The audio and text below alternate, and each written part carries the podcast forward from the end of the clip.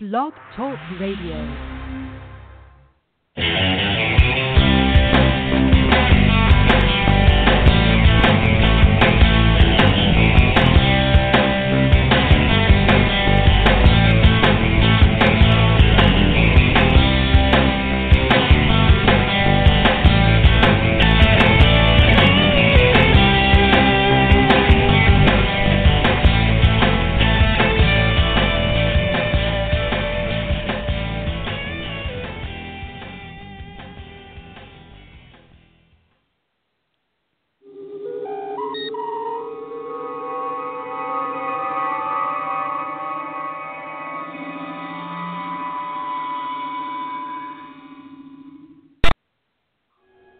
Quarters. Security Condition 3. GQ, Security 3, sir. General Quarters 3, Intruder Alert. GQ 3, Intruder Alert. Ah, I'm so lucky to have that doorman. I just love him. Hey, good evening and welcome once again to Madame Perry Salon, the podcast that loves you.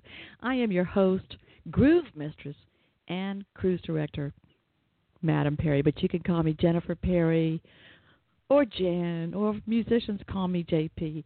I'm just happy to have you here. And right now, I'm I'm um, texting. Out. I've got so many people excited about. I've got two guests on tonight. You know, I've been doing this marathon of podcasts because I've gotten all these fantastic guests that I wanted to have on, and it's getting to be more and more fun, exciting.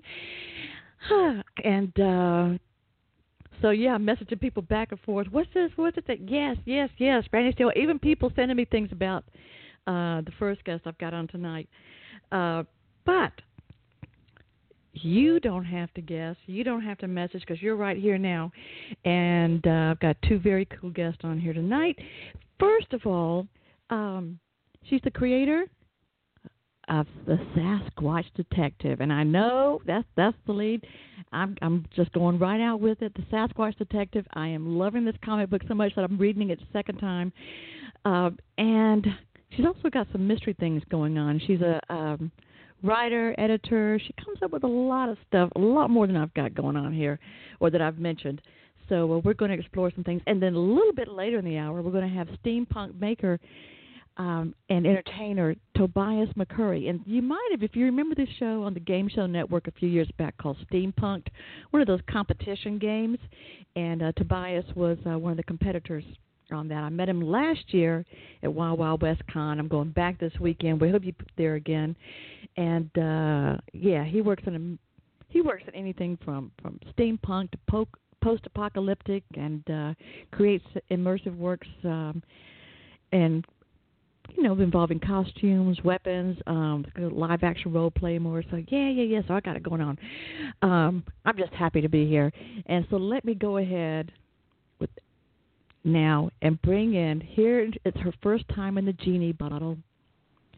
I am thrilled to welcome Brandee Stilwell. Brandee, so glad to have you here. Welcome. Come in, get comfortable. Oh my goodness, thank you. I'm so excited to be here in the bottle. Well, I and thank you so much for having me. I'm excited. Say, um, you, I understand you're you're familiar with um with the you know it's one of my first guests. Uh, went back and told the world this was uh, I've been to Madame Perry Salon. It looks like Jeannie's bottle, and so uh, then everybody knew then. But am, am I correct? I think I heard a rumor that you've got a very special connection to uh, the Genie bottle as well. Oh yeah, uh, one of my cats. His name is Astronaut Major Healey, or Astro for short. And he's like the George Clooney of cats. He's incredibly handsome.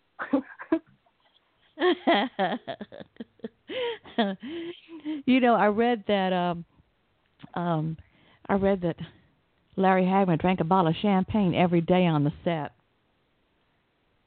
Uh, and I can believe that. I actually, when I was a script supervisor on Family Guy, he came in and he was one of those guests that when he came in he had he had uh J.R. Ewing fake money that he had already pre-signed that when you would meet him he would just hand it to you and you're like "It thanks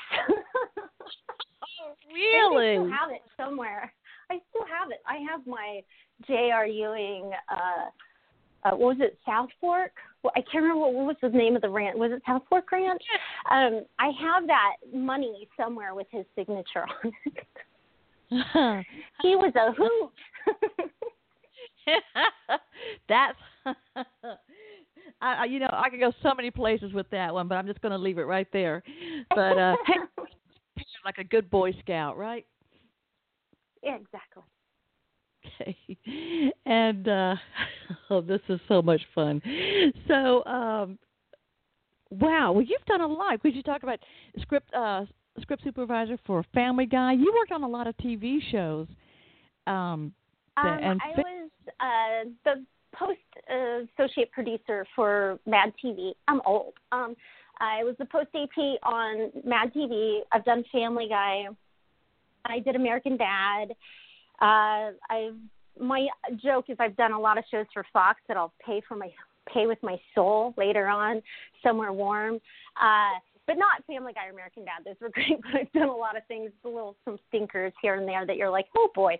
Um, but yeah, I've uh, I started out in television and taken a pause from that and starting to work my way back towards it. So yeah. Wow. So this is so that means it's okay for me to say to you because some people, you know, um, some people take this the wrong way, but this is a podcast with more celebrities. This is true. It has more celebrities than the inauguration. Yeah. I'm, it's true. It's true. Um, so let me ask you. So, what did you always know? Because sometimes people have things, especially the creative, in the creative businesses and arts. People always know from the beginning. This is what I wanted to do. I, they can point to a pivotal moment, a certain thing that they saw, maybe in theater or, or film or something that let them know this is where I belong. This is what I'm going to be doing. Uh, did did you have an, an epiphany like that, or did you just grow up in a creative family? Um, I used to perform on top of the picnic table in the backyard to the dismay of my family, whether they wanted me to or not.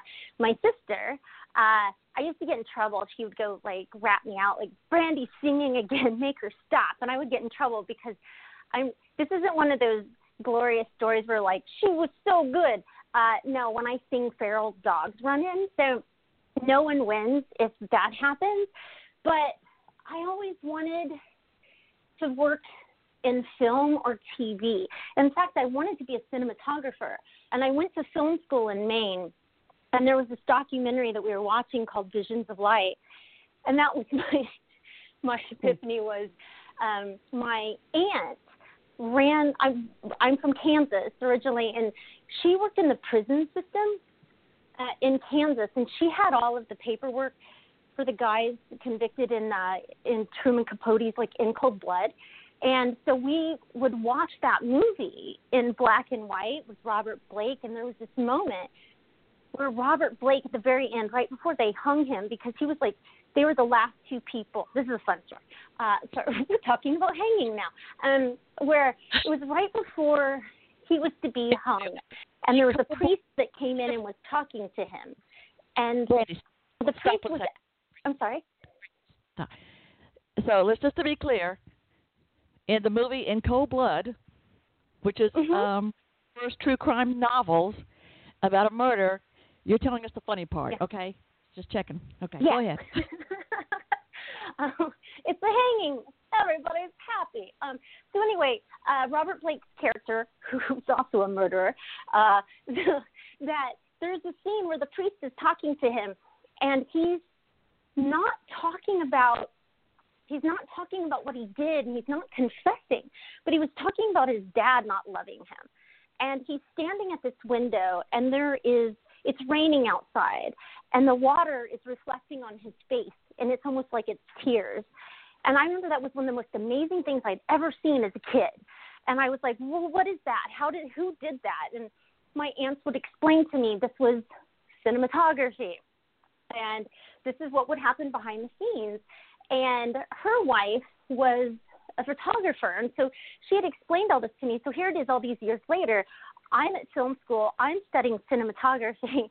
We're watching this documentary called Visions of Light, and they start, the DP starts talking about it. And he starts saying it was a mistake. The whole it was one of the most brilliant shots I've ever seen, and he explains it was a mistake. One of the grips tripped over a fan, and it moved it and it made the water line up perfectly on his face. And I was like, oh my god, everything I've done is a lie. Um, oh. And I, I was like, okay, well, I'm going to keep going with this. But then I ended up getting an internship at a post house in New York City between seasons at film school because you couldn't set up dolly tracks in the snow because it was in Maine. And uh-huh. I a lot of people because I could go to lunch, and I'm that person that I will go to lunch and a, a pigeon will poop on me, or um, a car will go by and splash and like, look how cute I look today, and literally a car will go by and mud, a taxi would just spray me in mud. So I always look like I've come back in from a battle. Um, but I just went to Togo's to get a egg salad sandwich or something, and so everyone was constantly like, um, "Screw Seinfeld, we want Stilwell." So that everybody just kept coming to me because I just had ridiculous things that happened to me constantly. And so then when I got out to LA and I ended up being the associate post producer for Mad TV, uh, one of my mentors kept pulling me aside and was like, "No, don't go down the producing route. I need you to be a writer." So that's kind of how that all came about, and it's been wow. a struggle ever since. you know, I have a struggle ever since. Yeah, I'm in show business. You know, that reminds me of an old joke. Recently, um, in late October, um, I was doing night work, background work on a show, and I don't think I could still talk about it from my non-disclosure agreement, but it was we had to be like it was summertime and summertime clothes, but it was 30 degrees out and these were overnight shoots in summer clothes at 30 degrees. And you know, I told somebody, I said, you know, I've been trying to get in with this this particular agency, and I get booked for a week on this. And I said, it reminds me of uh, there's an old vaudeville joke, Brandee. I don't know. You, you seem to have a pretty broad knowledge horizon, so you may know it. There's an old vaudeville joke about, you know, the kid that runs away from home, joins the circus, his family doesn't see him. Maybe 30, 40 years later, they go to the circus, and they see him. He's behind the elephants, shoveling up, shoveling up behind the elephants, and they go, "Oh, mm-hmm. there you are. We've always thought about you. We've always we never forgot you. We always look for you. Here you are. You can leave all this and come home with us." And he says, "What? And give up showbiz?" Exactly. exactly. It's been a rough. It's been a rough journey. Um, like, don't get me started on my Me Too stories. I have way too many. So, but we we don't have to go there. But that's bad. Anyway. but I know what you're talking about. Okay, so we'll save those for a different uh for a different episode maybe.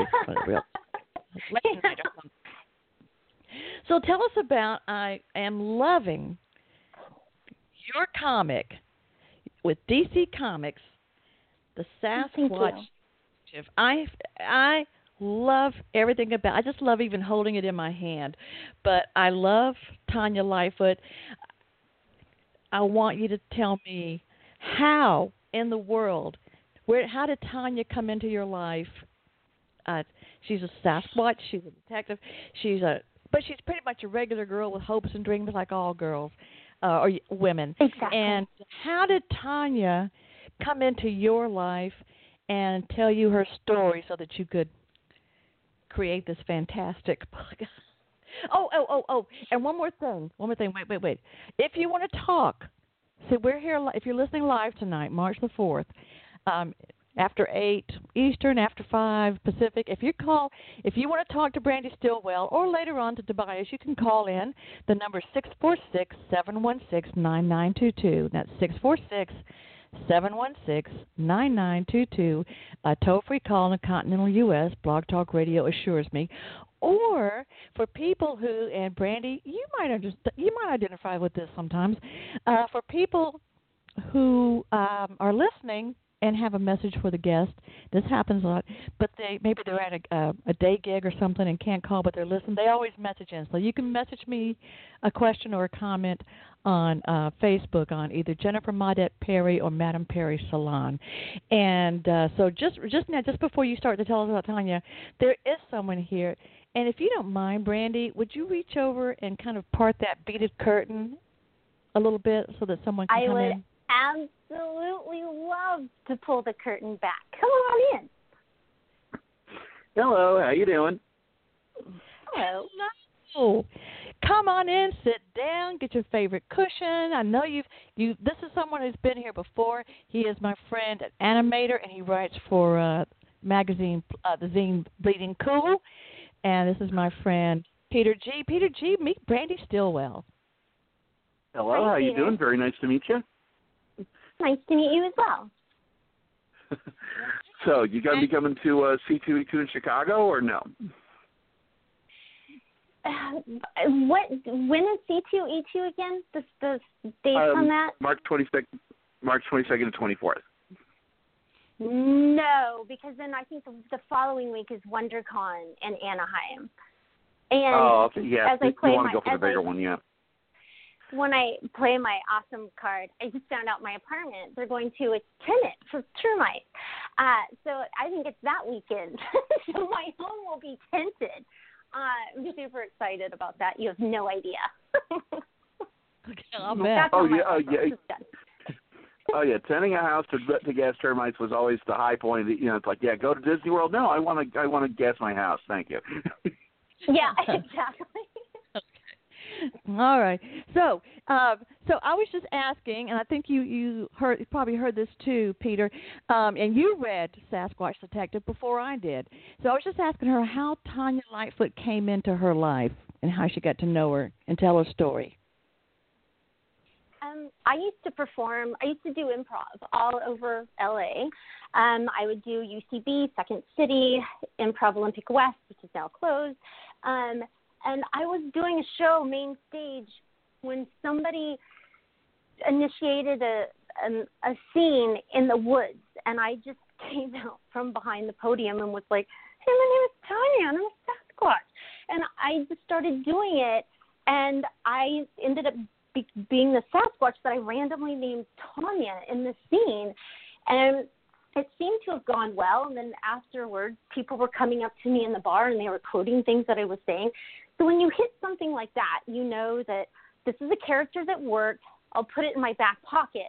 And even though when you do improv, it's all spontaneous, sometimes a secret, if a show's not going well, which sometimes you can hit it out of the park, and the next night you have train wrecked so badly you can't make eye contact with anyone been there, um, you know that you have certain characters that you can keep in your back pocket and pull it out if you need to. And I would always usually have like this creepy kid, a little creepy little girl that bad stuff would happen whenever she came out on stage. And then hilarity would ensue. But I started to pull Tanya Tanya out and at the time she was a Yeti and I would pull her out and then I was asked to audition for Saturday Night Live and I had like five minutes. I had a five minute uh, showcase, and I did her, and it did. It was received incredibly well. I got brought back for a second round, and then I thought it did really well, but then I didn't get any further than that. So uh, then they tried to bring back a reboot of Mad TV a few years ago. I was brought in to audition for that, and of course, I had a black eye which is I've never had one in my entire life, and of course that was just how my luck would line up because I was performing. I was in the grad program at Second City, and there was this. Um, our director at the time liked to keep the the stage pitch black, uh, but there would just be like neon tape at the edge of the stage, so you knew not to cross it because if you did, you'd end up in the audience in a pit. But you couldn't see them, even though they were like six feet from you. So anyway, one of the guys dropped his cheat sheet when the lights went black, and I was pulling the chairs back to reset for the next scene, and he went to stand up and he hit me in the face, and I had to go into the next scene with like silver lightning bugs and liquid running down my face. The show must go on. So anyway, here it is. A week and a half later, I got asked to come in and audition for Mad TV, the reboot and then uh then once we got in through and of course obviously I didn't get that, but you keep going and I ended up doing the grad program at Second City, and we ended up doing like an eight week run show. And Tanya the Yeti became Sasquatch Detective that we turned into a musical number, and it anchored the show. And every single night that we did it, it killed. And then three of the editors from DC were in the audience one night. And then I think probably the fourth or fifth show, the publisher, Dan DiDio, was in the audience. And he ended up approaching me and was like, hey, um, we sold this, we sold this, we sold X amount of this. Write me an outline of Sasquatch Detective. And it basically took a year and a half of her almost going into Mad Magazine as a strip then she was going to be her own graphic novel. But everything just kept changing and moving, and the young adult line kept getting pushed. And then it was October of 2017, and Dan was like, you know what? We're putting, give me, we're going to do short stories, and we're going to do it as a backup story, and we're going to put it in the back of Exit Stage Left, the Snagglepuss Chronicles. And that, and actually, she was supposed to go in the first one, but the Ben Caldwell had done the original artwork for her. But he he had over that time he had become so popular from doing Batman that he was too busy. So we had another artist. But the artist the work that came in in the 11th hour was all wrong and we ended up having to hold it until the next issue. That's why there was only 5 stories when it should have been 6. But then she ended up getting the one shot and having her own book, which came out in uh, December of last year. Wow, cool story. I mean, so Tanya was born on a stage. Yeah. Yeah. I don't know, Peter. What do you say? I think that's fantastic. Well, speaking of somebody who a lot of his projects just come from the, from just a spur of the moment, uh, not to not to hijack the conversation, but just to give a general idea like uh, I had gone online and I needed an identity for, and I needed uh, some kind of an online uh, handle. And being a longtime Sailor Moon fan and being Polish, I created Sailor Poland. And one day, one of the people said, "Have you ever thought about what Sailor Poland would look like?" Because she knew that I was an animator and an artist. And I did a quick sketch of her, and as I'm looking at, it, I'm like, I can work with this. And I started developing. Uh, I started developing. So it's not surprising that you'll come up with something on the spur of the moment, and they'll wait a minute, no, I can actually run with this. You know, J.K. Mm-hmm. Rowling did that with Harry Potter. You know, it just yeah. came to her on the train, and the kick about that is that she she didn't have a pen and paper with her, so like two thirds of the stuff she came up with, she forgot when she got off the train, and had to rewrite it all. But it was all just a spur of the moment thing, and it just worked. And then Dan DiDio kept asking me, "What do you want her to look like?" And I was like, well, she needs to be beautiful. I wonder, I'm like, and I kept thinking, who's the most beautiful woman in the entire world? Audrey Hepburn. So I was like, you know what? She should be a tall, husky, hairy Audrey Hepburn. And that's what we worked with Ben and we worked with him because you don't want me to draw it's a stick figure and then I have to point and then write out what that was supposed to be. You don't want that.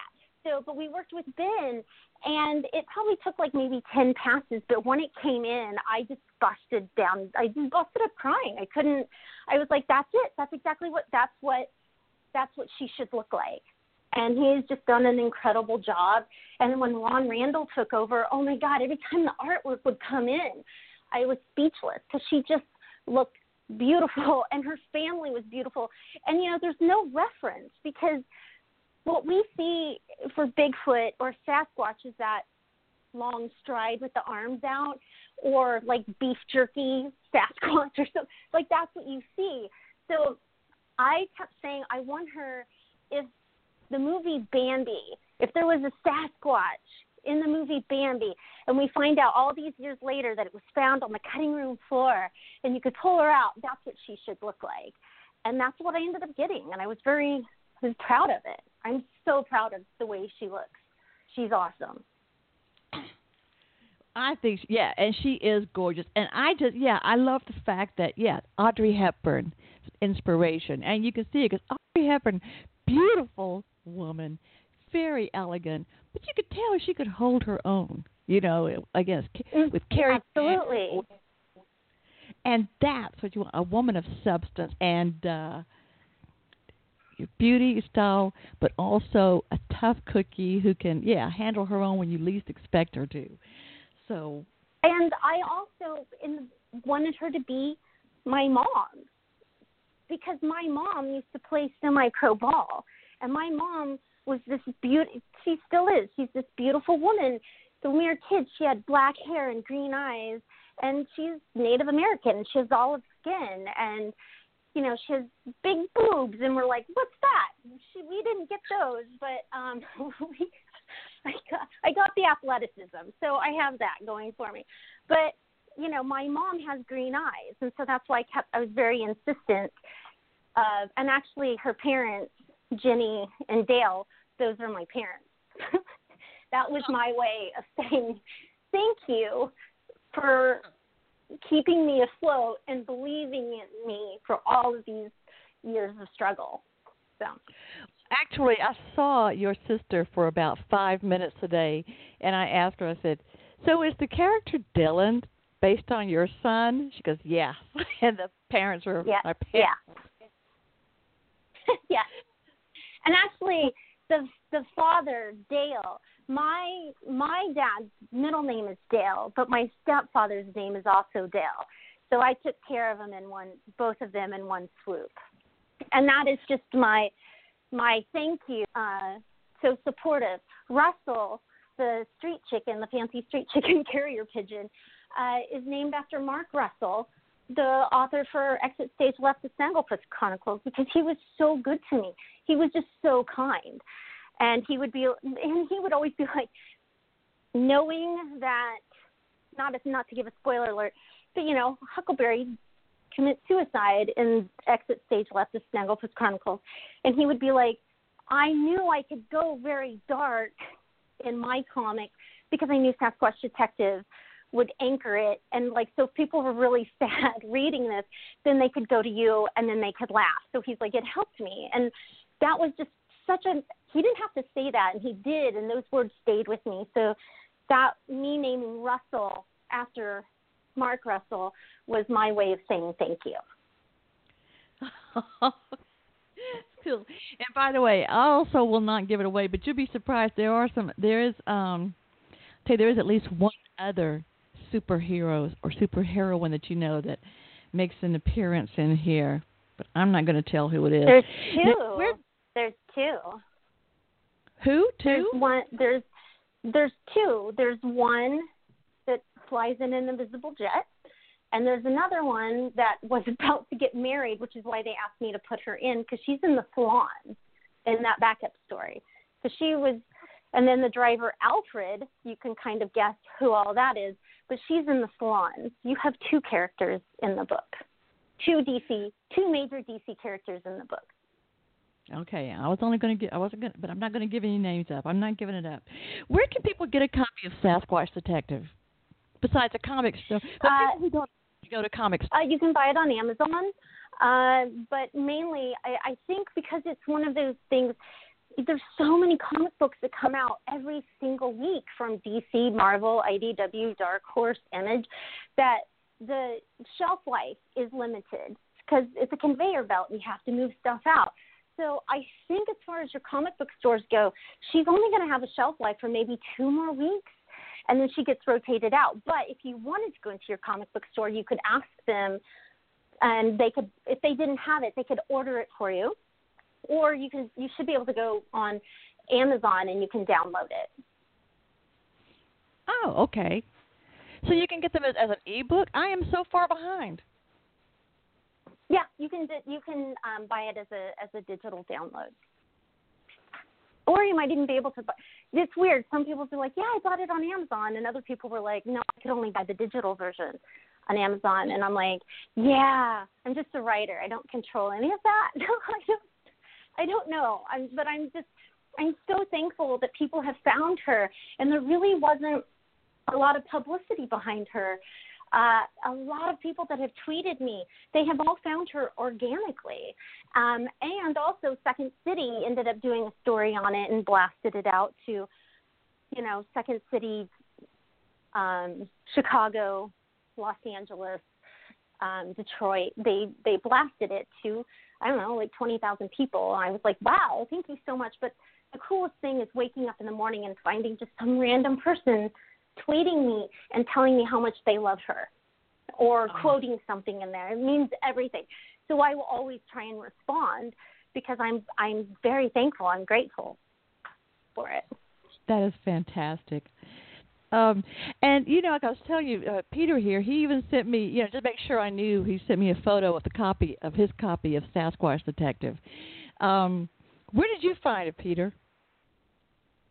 Well, uh, I go to a comic shop called Graham Crackers. Uh, it, they have like nine uh, stores in the Chicago area.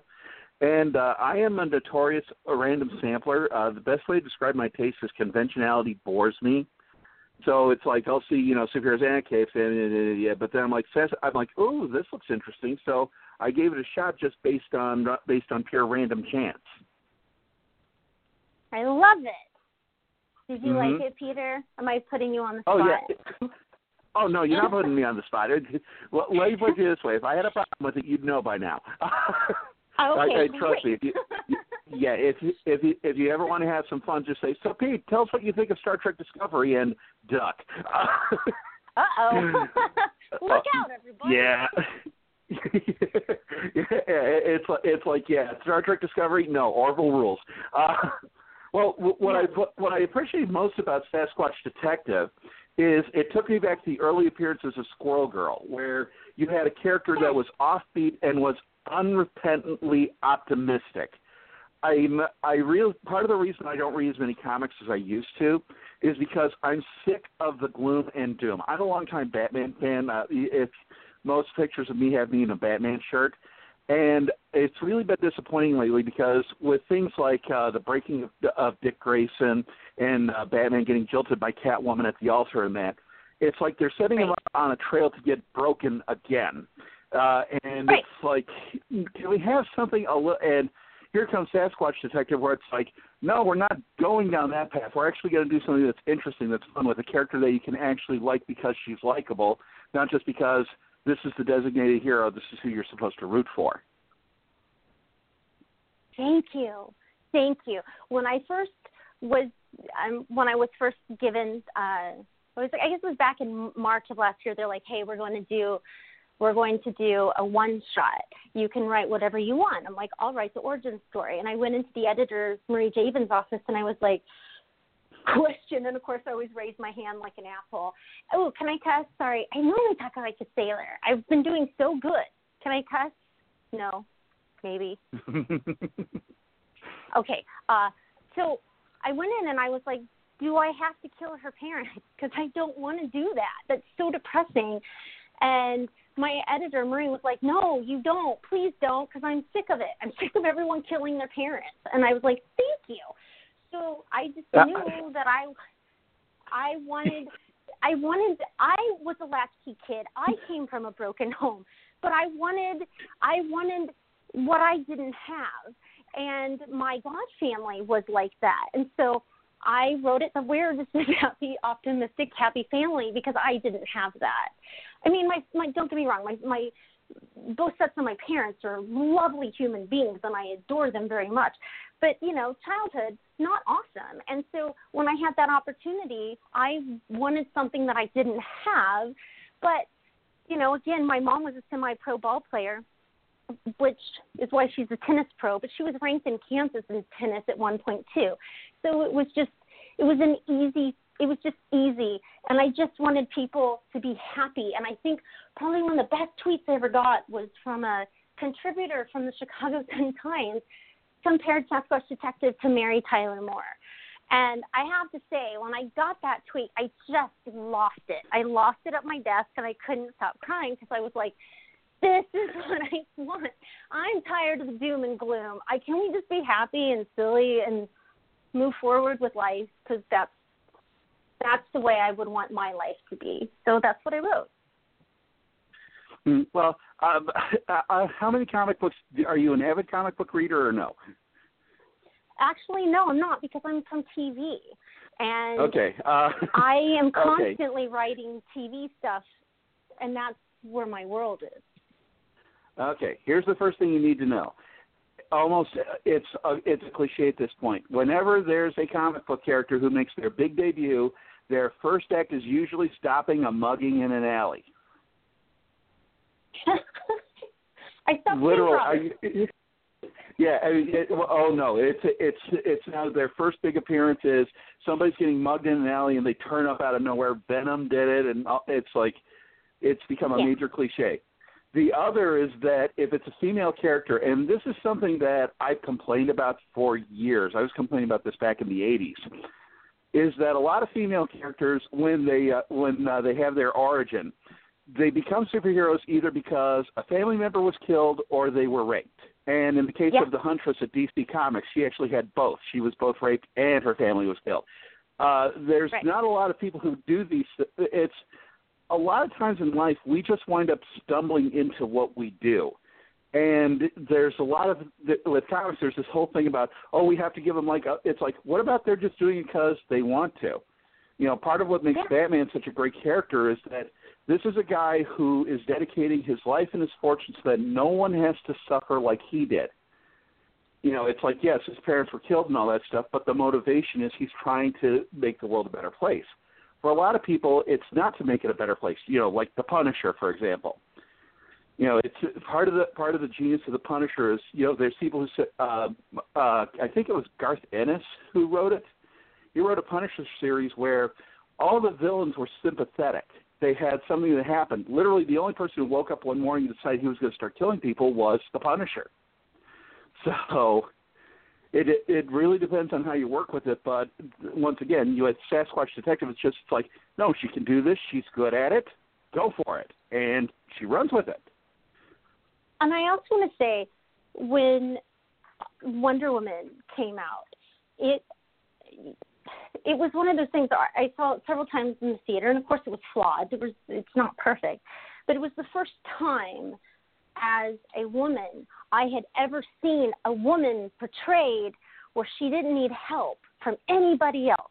You didn't need it, and you know for you know Chris Pine to be like, no, go ahead, go take care of it. I, I had never seen that before.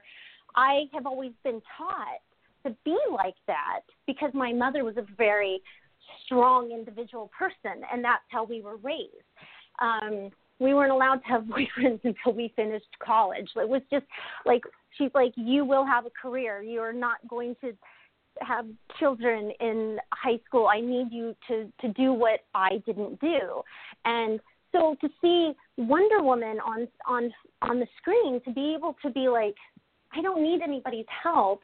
I can do it myself. But then to have the characters around her acknowledge that, I couldn't stop crying. I had never seen that before, and so that's what I wanted for Tanya Lightfoot was if you know inspiring to even children. I wanted it to be all ages, but even if a little girl saw this, she might be the butt of a joke here and there, but she's okay with it, and she's okay with the the skin that she's in, and she just moves forward. And that's what I wanted, and I I hope that that's what I conveyed to be like it's Well, okay it's to also- be different, and it's Well, it's also that she has, uh, I mean, with the crimes that she's facing and the hint of the big bad guy at the end of the book, or what, what uh, her nemesis is going to be at the end of the book. It's, uh, once again, we're talking about my complaints about comic books, is that when it comes to male and female characters, male heroes inspire, female heroes seduce. When men are when men are drawn as superheroes, you know they're drawn as big and muscular and powerful. Whereas with women, they exaggerate the sex organs and they just make them look like pinup dolls. I've said it before and I'll say it again. Batman would never go undercover as a stripper. But you Um, always have these right. female characters, yeah, like Charlie's Angels and stuff like that. It's like, oh, they go under. It's like, no, that's not how it works. And with Sasquatch Detective, at least you know she's uh, you know it, she's getting things that are actually you know within her wheelhouse and things that she can actually solve. It's not a case of her looking good and getting coasting by on her looks or her charm or anything like that. She's actually doing stuff. Right, because she's she's smart, and I want her to be. I remember when we were kids, and as an adult, I'm ashamed of this, but when we were kids, uh, my sister and her husband. Her husband my sister i don't know if you know this or not Madame Perry but my sister uh her husband we were all at the hospital when he was born. He was like a family friend. But his sister and myself and my sister we would play charlie's angels. And he would have to be Darren, her husband would have to be Bosley and the bad guy and Charlie. And I remember Julie and I fighting to be like, I want to be Kelly because she's pretty and she's brunette. And my sister would always be like, I want to be Sabrina. She's the smart one. And I remember as a kid thinking, why would I want to be that? And that crushes my soul as an adult to be like, oh my God, no, I want to be the smart one. I don't care what I look like. I want to be the smart one. And so my sister was always on that path. She got it. It took me later in life to understand that. So that's why I don't want Tanya to care what she looks. She knows she looks stupid. Mm-hmm. She doesn't care. She's there to do her job because she and she's good at it. Um, and she's going to do the right thing. Uh, she has a really good heart and a moral compass, and that's that's all you can hope for, and hopefully a sense of humor. Well, you know that's that's a side that you've got a whole bunch of stuff for me right now. For one thing, that's part of that's part of Darren that I I didn't know anything about, and uh that he's a multitasker, and Bosley, uh, Charlie, and the bad guy. yeah, he's he wow. lost in the end, always. very serious. Now your sister, you know, she told me about Sasquatch Detective last September in Amsterdam over uh I don't know, a plate of some of stroop waffles or something. Um, we're having drinks. Oh, you know, you know, my sister has a comic coming out. You know, so okay. So I know from her, but I don't. Darren, I always see at the company parties, and he's very, very serious. A different person from what you're telling me altogether. But I wish you so much success with Sasquatch Detective, and I know you've got some other things coming up. And by the way, folks. uh somewhere around here the genie bottle is Tobias McCurry, so don't go away. But uh, I am the luckiest girl in the world to have all you guys here. I am so excited. But uh, Brandee, what what exciting? Get tell us. Um, you, you're going to have to come back. But what exciting thing do you have coming up next that that we could sweet talk you into sharing? Uh, couple of things. I will rattle off. Sasquatch Detective has been pitched as an animated show. We haven't heard anything yet, uh, but that's out there. There's rumors there could be a second book. Uh, hopefully, there's that. Um, I do freelance write for Disney, which yes is a conflict of interest for what my job is, but I have permission from Warner Brothers. Um, I like if you have an Amazon Echo Dot um, and you're like, Alexa, what happened in Zootopia today? I wrote 30 of those scripts. I wrote 30 of the uh, incredible scripts, and I've also been doing editing for Star Wars for Choose Your Own Destiny. Um, I have three of those done. I'm contracted to do one last one. And then also, you, are you familiar with um, Jack Maxwell from Booze Traveler on the Travel Channel? I'm not. No. Okay. Uh, he did five seasons of Booze Traveler on the Travel Channel where he went around the world, drank booze, and then they'd go curling or throw an axe or whatever uh, as part of their storytelling for whatever country he was in, and that was the local custom. Uh, he and I are getting ready to shoot a sizzle reel as uh, ghost hunters because I'm all about the paranormal. Uh, and I always have been all about the paranormal. So uh, I guess we're getting ready to shoot that next month. I guess is where we're at with that. So that's what I have on my plate at the moment. Oh, sweet. Oh, yes, I see. Uh, is he also he's known as the booze traveler? Yeah, he's the booze traveler.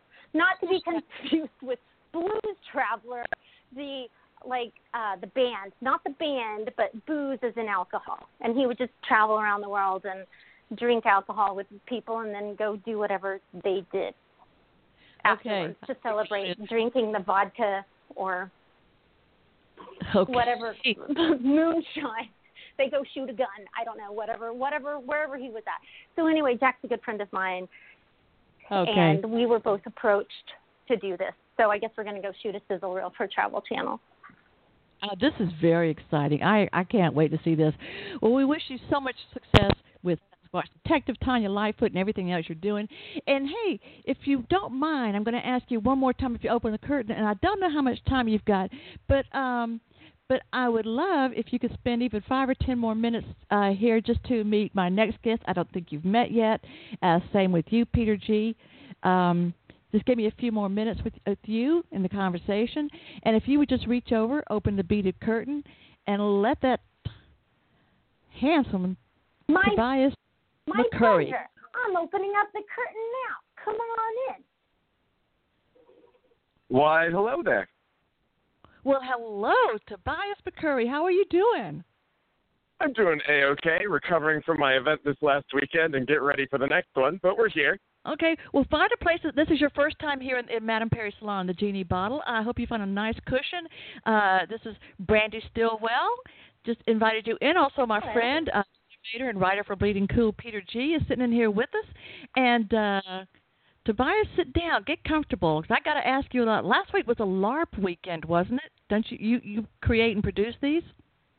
Yes, uh, the live action role playing event in Northern California and Marina uh, called Dystopia Rising Northern California. It's a uh, giant 100 plus person uh, post apocalyptic kind of zombie survival event that a bunch of people come and play for the weekend. Do you get My chased cat- by zombies? I'm sorry? Do you get chased by zombies like can, like a Uh, like a marathon? Yeah, pretty much. Sweet. That's awesome. It works out pretty well. so how how long was the, how you? I mean, this is this is one of your main jobs, is creating the LARP weekends for people. Yeah, um, it's definitely uh, kind of become more and more prominent. Uh, I've only been officially running uh, live action role playing games for about six months uh, with my awesome team up in Northern California. So it's more of a more recent development. Um, I'm also producing like conventions and stuff like that on top of like my props job and all that jazz. Lots of stuff to do. By the way, so just to, just to get my um uh I'm laughing because I just got a picture of you and Jack Maxwell sent to me, Brandee. Uh but Tobias McCurry, Did my you sister just send that to you? Yeah. So um Okay. if, if you remember the TV show a couple years ago on the Game Show Network called Steampunk'd, uh, a lot of people first became introduced who were not in that world first became introduced to Tobias uh, McCurry when he was a guest on there. Well, he was a competitor, actually, a competitor on there, and uh, T- Tobias is well known for props and costumes and all kinds of stuff that he makes. Uh, in in genres from steampunk to a post-apocalyptic. He's done work on television and film too, haven't you, Tobias?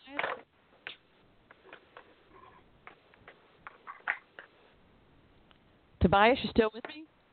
No, I am. I didn't catch the end of your statement. Oh, okay. And and you create for television as well?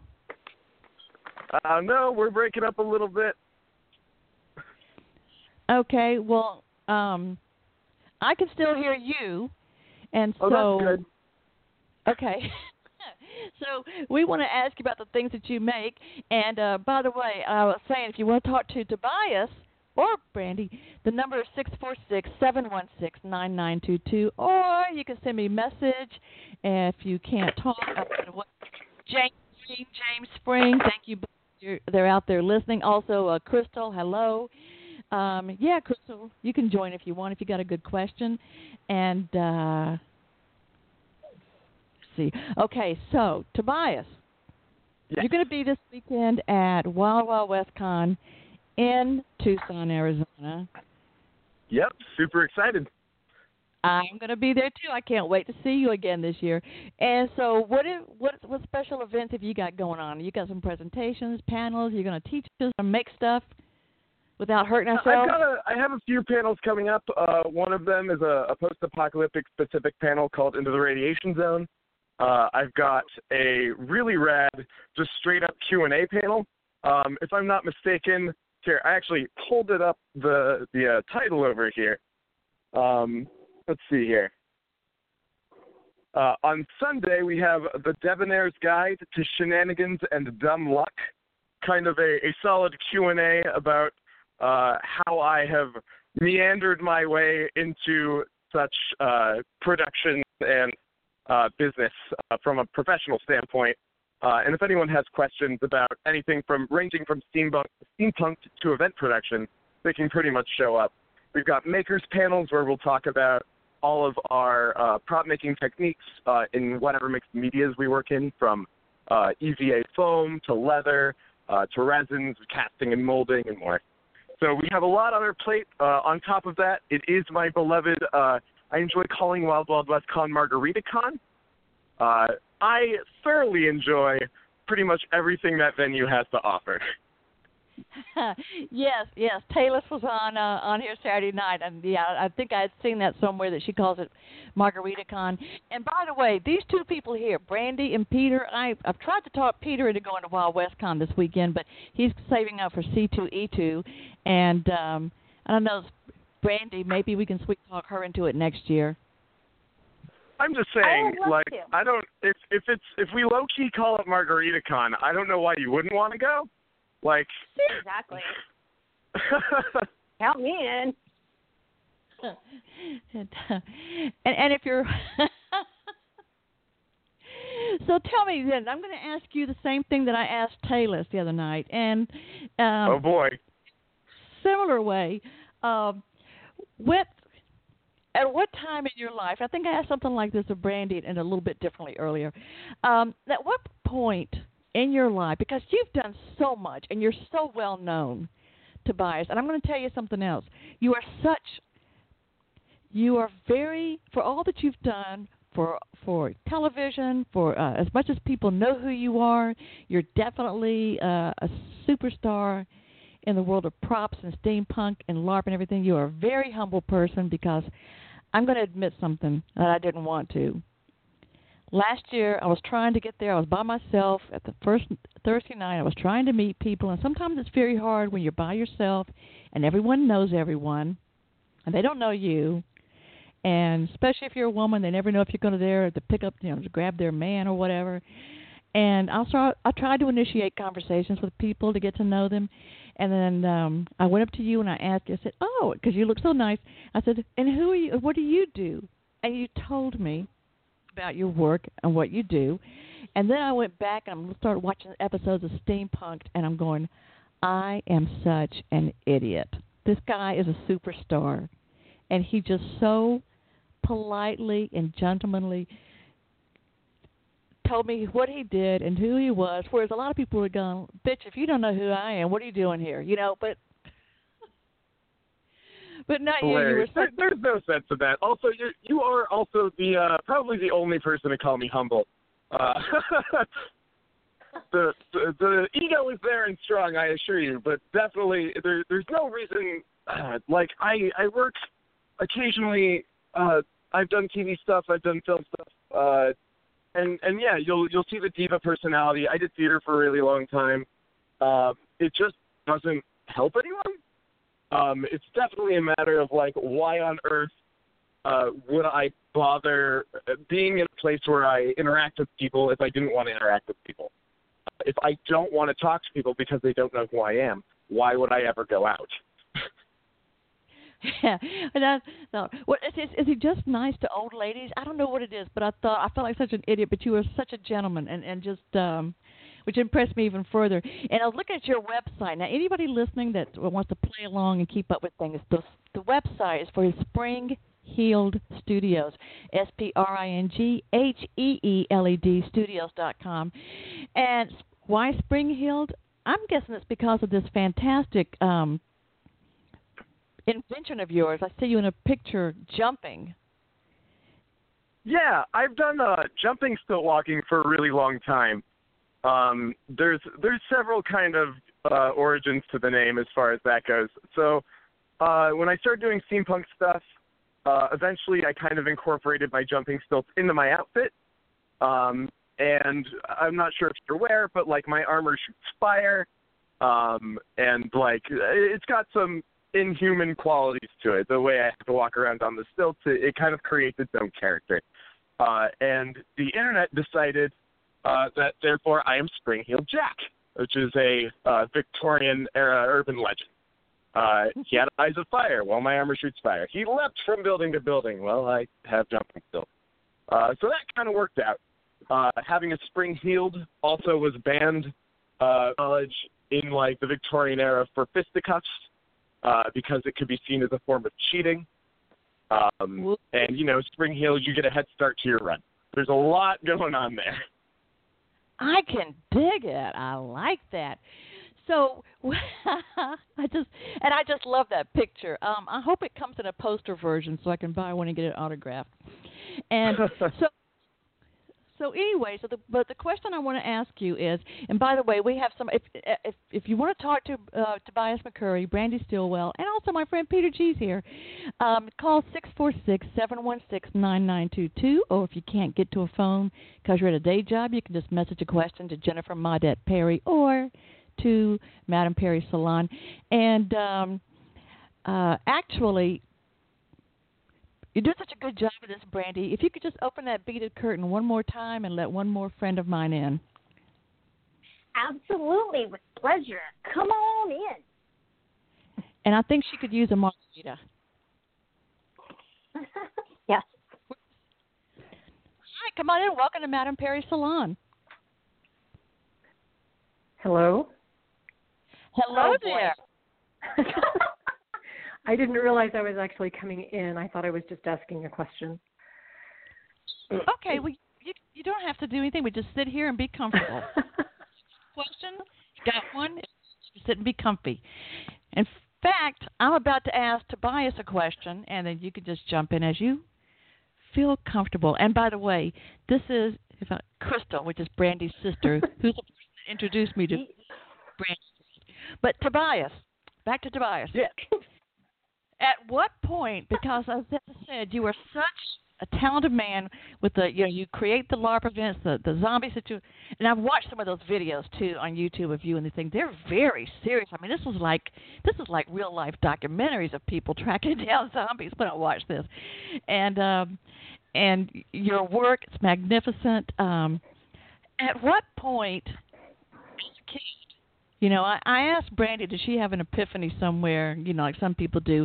But at what point, when you were a kid, did you realize that things that you liked, maybe whether it was film or books or comics about fantasy stories and other worlds, sci-fi, fantasy, whatever.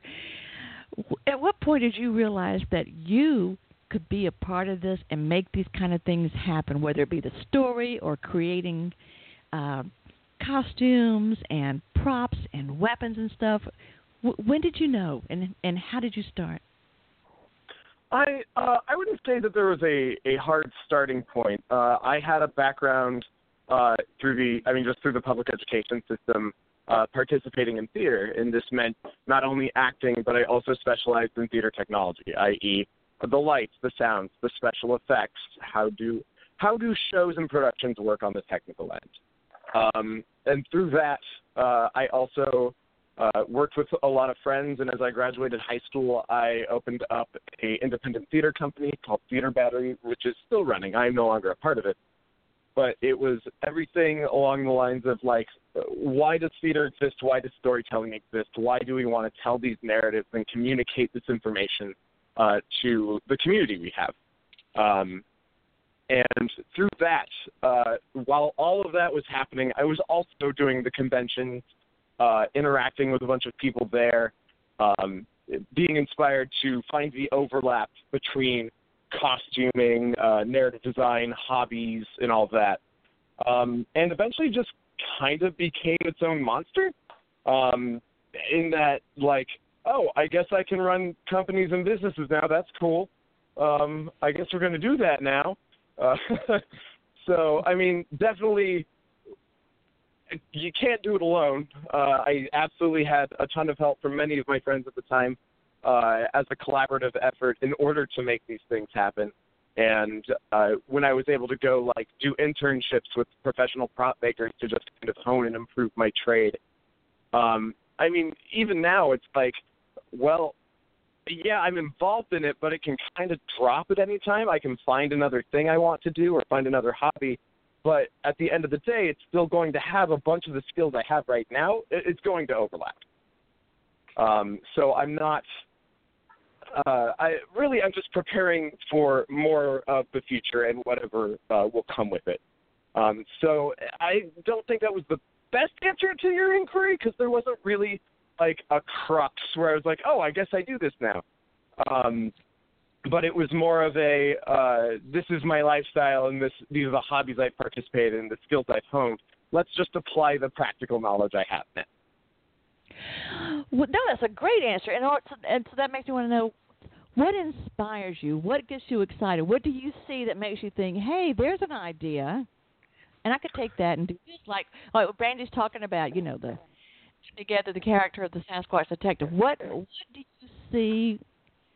I guess if you could mentally riff off of uh, something you see, whether it's a character or a movie or something that you've read. What gets you going to create new costumes and new things? I, I find a lot of inspiration in my fellow makers and my fellow creatives. Uh, absolutely.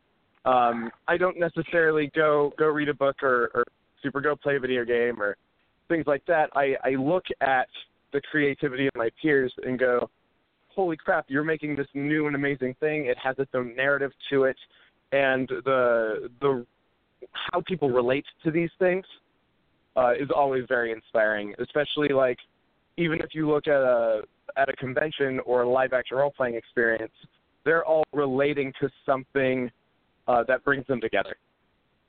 Um, mm-hmm. So having that kind of uh, communal understanding of, of something someone loves or the passion for a craft um, or the passion for storytelling and, and being able to, to get people and immerse people in these experiences that they normally wouldn't have, uh, that is entirely inspiring to me and drives me to uh, create more and more awesome works. Hmm. So, um, who who do you what is the goal? What is the big prize for you? What is the next big thing you have planned? I mean, I'm talking about a project, a lot of planning and a lot of work, but what is your next big aspiration? Uh, I, you know, I I wish I could tell you I had a plan, but I'm kind of winging it, and I'm okay with that. Um, I might have some more projects coming down the tube as far as like uh, potential further publications go. I can't talk too much about that, but we'll see. Um, and then like it's it's just I'm gonna keep trekking forward as long as I can. Like the the prize and the goal is already achieved. Uh, it's the amount of can I keep doing it. Uh, that prize and goal being well, uh, I'm in I'm self-employed in a creative art, uh, doing things I enjoy. I literally cannot ask for more than that. So we'll see how long we can, we can keep that trekking. And the further we go, the better the goal is, right? Right. T- Tobias, you cre- you've created things like uh, Trophy for Armor Game Studio, um, prop weapons for Epic Team Adventures. I'm reading some of these things off of your website, uh, springheeledstudios.com. Uh, and you see, you're a license maker for Imagine Nation Collective, the IP uh, Dystopia Rising. What um, if if somebody wanted to hire you to make something, whether it be a theater group, t- television show, maybe something Brandee's working on, a film, or just somebody wanting to something of their very own for an event, how would they contact you? They can absolutely email me at uh, Tobias at springheeledstudios.com or check out the website, and there's like four different ways to contact me um, part of the the joy of making all these things is uh, there there are manufacturing companies that make really generic and and objects and armor and things like that. Uh, a lot of the joy of what my job is is being able to interface with a client and be like, "Hey, man, what do you want? What what what's the story you're trying to tell? What uh, what are you trying to communicate by having this object. Uh, and like every prop, every piece of armor, every whatever, it, it tells a story or is part of a story, uh, or is meant to evoke certain kinds of like imagery. Um, for example, like uh, the trophy uh, that you just referenced. Uh, there was this game uh, called Never Give Up. Um, and it's got all these. It's a it's an action platformer with like all these saw blades and stuff like that. Um, so I made the trophy like a bunch of crazy like bloodied saw blades, and I took some creative liberties with the uh, aspects and, and what the game's trying to communicate. Uh, and I was able to work with the, the client to be like, hey, uh, is this something that you're looking for? And they'd be like, yes, that's amazing. Uh, here, uh, take our money. I'm like, okay, yay. Um, but yeah, it's it's definitely like being able to to work with people to make unique designs instead of something that's very cookie cutter is probably one of the most rewarding parts of the job. I, I can just imagine. Yeah, just the the collaboration and the um coming apart and then the working I, I can I'm trying to imagine how excited people must be when it's like, Yeah man, you get me, you got my vision, you created this. Yeah, And- and, and that's absolutely just that's that's what it's about. Like making the the props for the the live action role playing game. Someone made their own character. Someone made their ideal superhero that they get to go play, and I get to equip them with what makes that real, like to them. and and I and I would think that would have to be the just a great great feeling, you know, just of quite a rush. And by the way, for everybody listening, especially regular listeners already know this, but if there's something that you want uh you want to know more about where to get uh anything or find out more about my guest, um especially if you want to get your copy of uh Sasquatch Detective or learn anything else about Brandee Stilwell, because let me tell you, she's on the second. She's even on the secondcity.com website with her people, Hollywood, um, and you know the first one they they say born and raised as both Quaker and Cherokee in the number one flyover state of Kansas. That's where they start off talking about you, Brandee. That's it. That's where it begins. That's what it started. that's that's really funny or can you believe that and she's funny um, also i will be sharing um, a social media contact information uh, for brandee stilwell as well as tobias mccurry so that if you're driving and listening and don't have time to write it down at least we hope you don't try you can do that and uh, also my friend uh, peter g here is animator you should see his you should go on youtube and watch his herman the crab series um, and uh, other work as well. He's also a writer for Bleeding Cool, as well as an author in his own right. And now, Crystal, you've been sitting in here. I hope you've had time to get comfortable and uh, feel like a part of the meeting. Did you have a question or a comment to make to us? well, thanks, Jen. I do feel very, very comfortable now. And I didn't really have so much a question. I really had um, kind of a comment. And I'm not saying this just because I'm kind of uh, close to the topic with Brandee being my sister, but I told you about the book when it was coming out last year and how excited we were all about it. And then when it actually came out in December, I remember going straight to a comic store. I'd never been in a comic store before. And I went there with my son, who's Dylan, who's in the book. And we went and they were sold out. The first day it came out, it was sold out, which I thought was actually really cool. Like, how cool for Brandee that that happened. They ordered more, we got more a few days later. Um, but it was just so cool to me that not only has she been working on this forever, is it a great, great, great topic, a great comic. Now it's a great book. But how great for her to be a female writer in comics and succeeding. And just, I'm so proud of her. So that's really why I wanted to call in, was just to say we're super proud of her and um, couldn't be happier for her and can't wait for all this other stuff to come. New issues, a new book. Hopefully, it's going to make it into a show we're just we're ready for all of that to happen. Yay! Thank you. Oh my God, I'm crying in Los Angeles. You're evil. like Luke Perry died today, and now you're being nice to me. This is too much. It's too much for me to take. Thank you. Oh no. Thank you. Thank you, Crystal. There's a lot going on, a lot going on, and you know, I wish everybody here was going to Wild West Con um, with me and Tobias. Tobias, tell them tell them why they should go next year. Just tell them in a nutshell why they should go. I mean, so Wild Wild West Con is probably one of my favorite conventions. Uh, I have to add a little asterisk because I run one now. Like, I guess I have to make my own my favorite. But besides that, this is definitely my favorite. Uh, so they take a Wild West theme park and throw a convention in it. So they literally have like the sets for Wild West like movies that you get to walk around in your cool steampunk kit. Everyone's in costume in this phenomenal environment.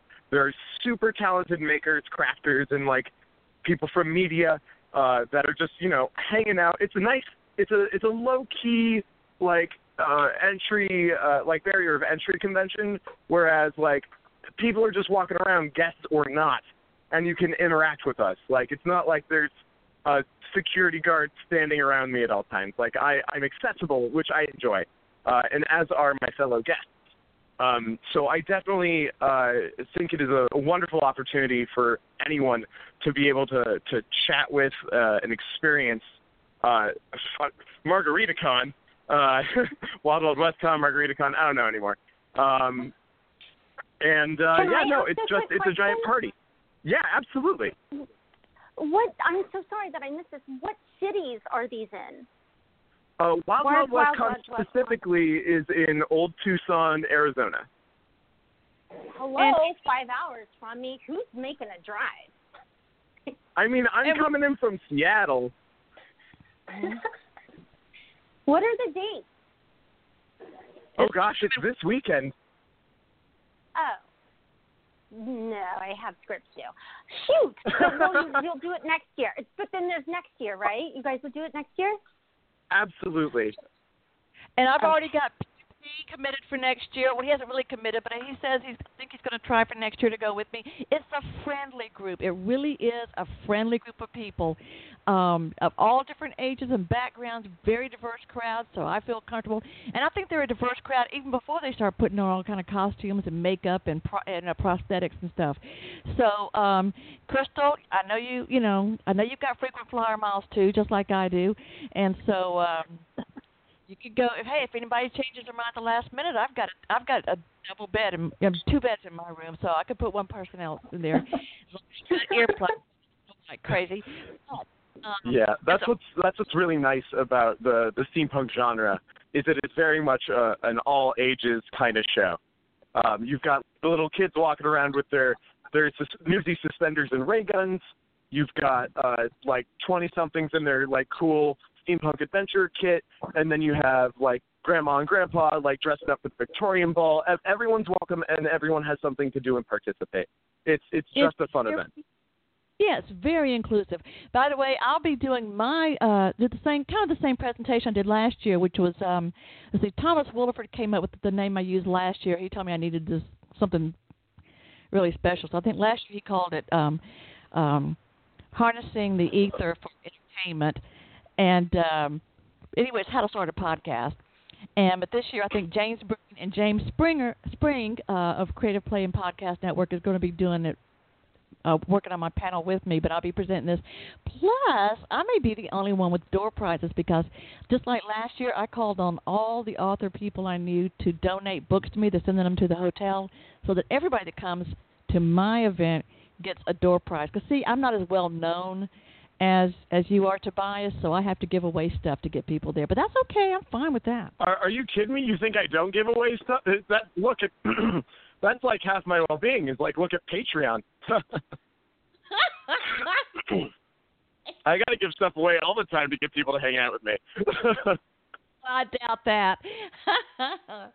okay. So anyway, are you going with me next year, Peter? I'm gonna give it a shot. I got to see what my schedule is like, but yeah, I'm definitely gonna give it a shot. Uh, although I might not, ex- I'm, I'm, yeah, I may make my costumes and stuff like that, but I'm not exactly familiar with steampunk, so I'm probably gonna stand out a little bit. That's another thing. Yes. Uh, by the way, Peter is does make great cosplay costumes, and I've seen pictures of several. He does make costumes. So, uh, anybody listening that needs help with that, I wish I had gotten help from him sooner. But yeah, he's got a have sewing machine will travel. He can yeah he can make your costume for you, and uh, yeah, definitely take Brandee. Um, I am just so thrilled to have all you people here in in Madame Perry Salon. I know that you're all incredibly busy, and I am just so grateful to have you in here with me and the, everybody that listens. And by the way, um, Tobias, I know I made a mistake last week. You were supposed to be on Thursday, and I messed up. You didn't come. You know, I went back on, and when I was checking my uh, studio stats, I had a spike of about is, is it almost 1,200 people clocked in in the first five minutes because of you. So That's way too many people. Did you tell them I'm not that cool? no, it's just in the first five minutes. So after that, God knows what it would have been. So um, You're not that. You're. You say you're not that cool. You're talking to a 48 year old man who makes a cartoon with mermaids. Trust me, you're cool. Oh, dude, you're way cooler than me. That's the best I've heard all week. Absolutely.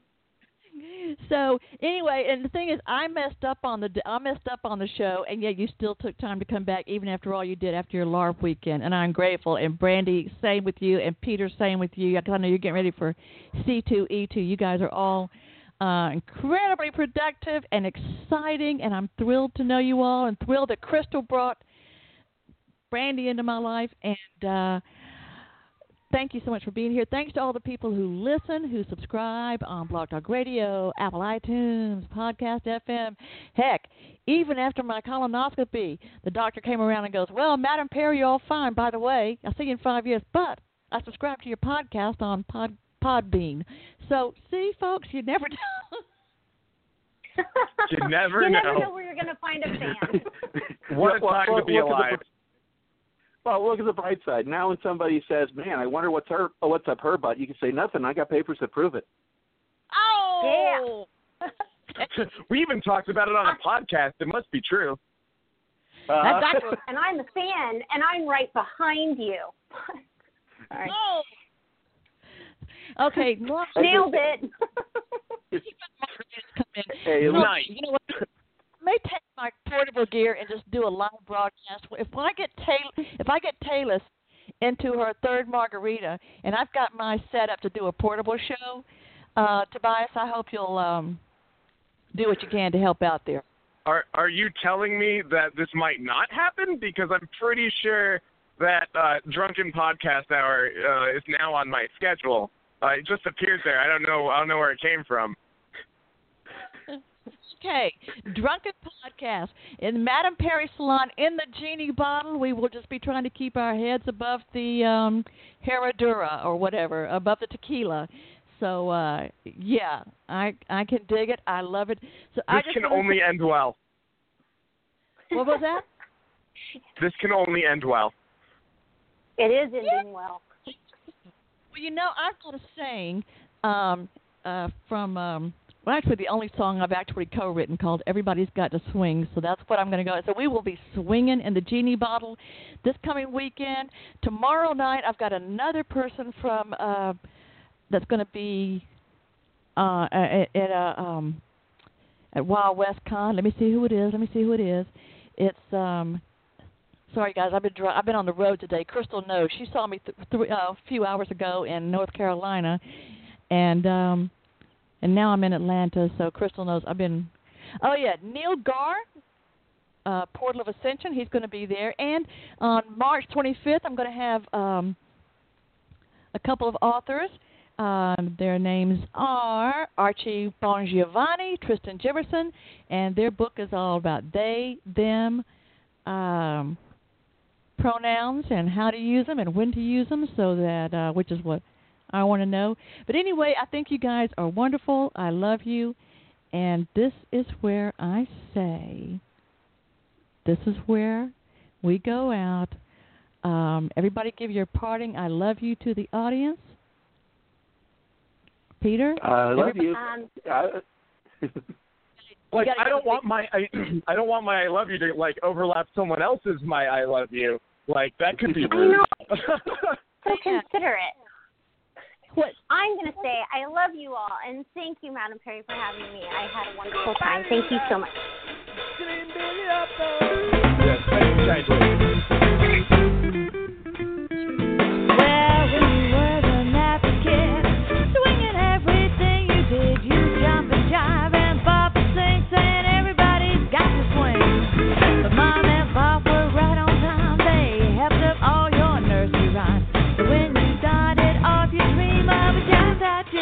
scene, Mother Goose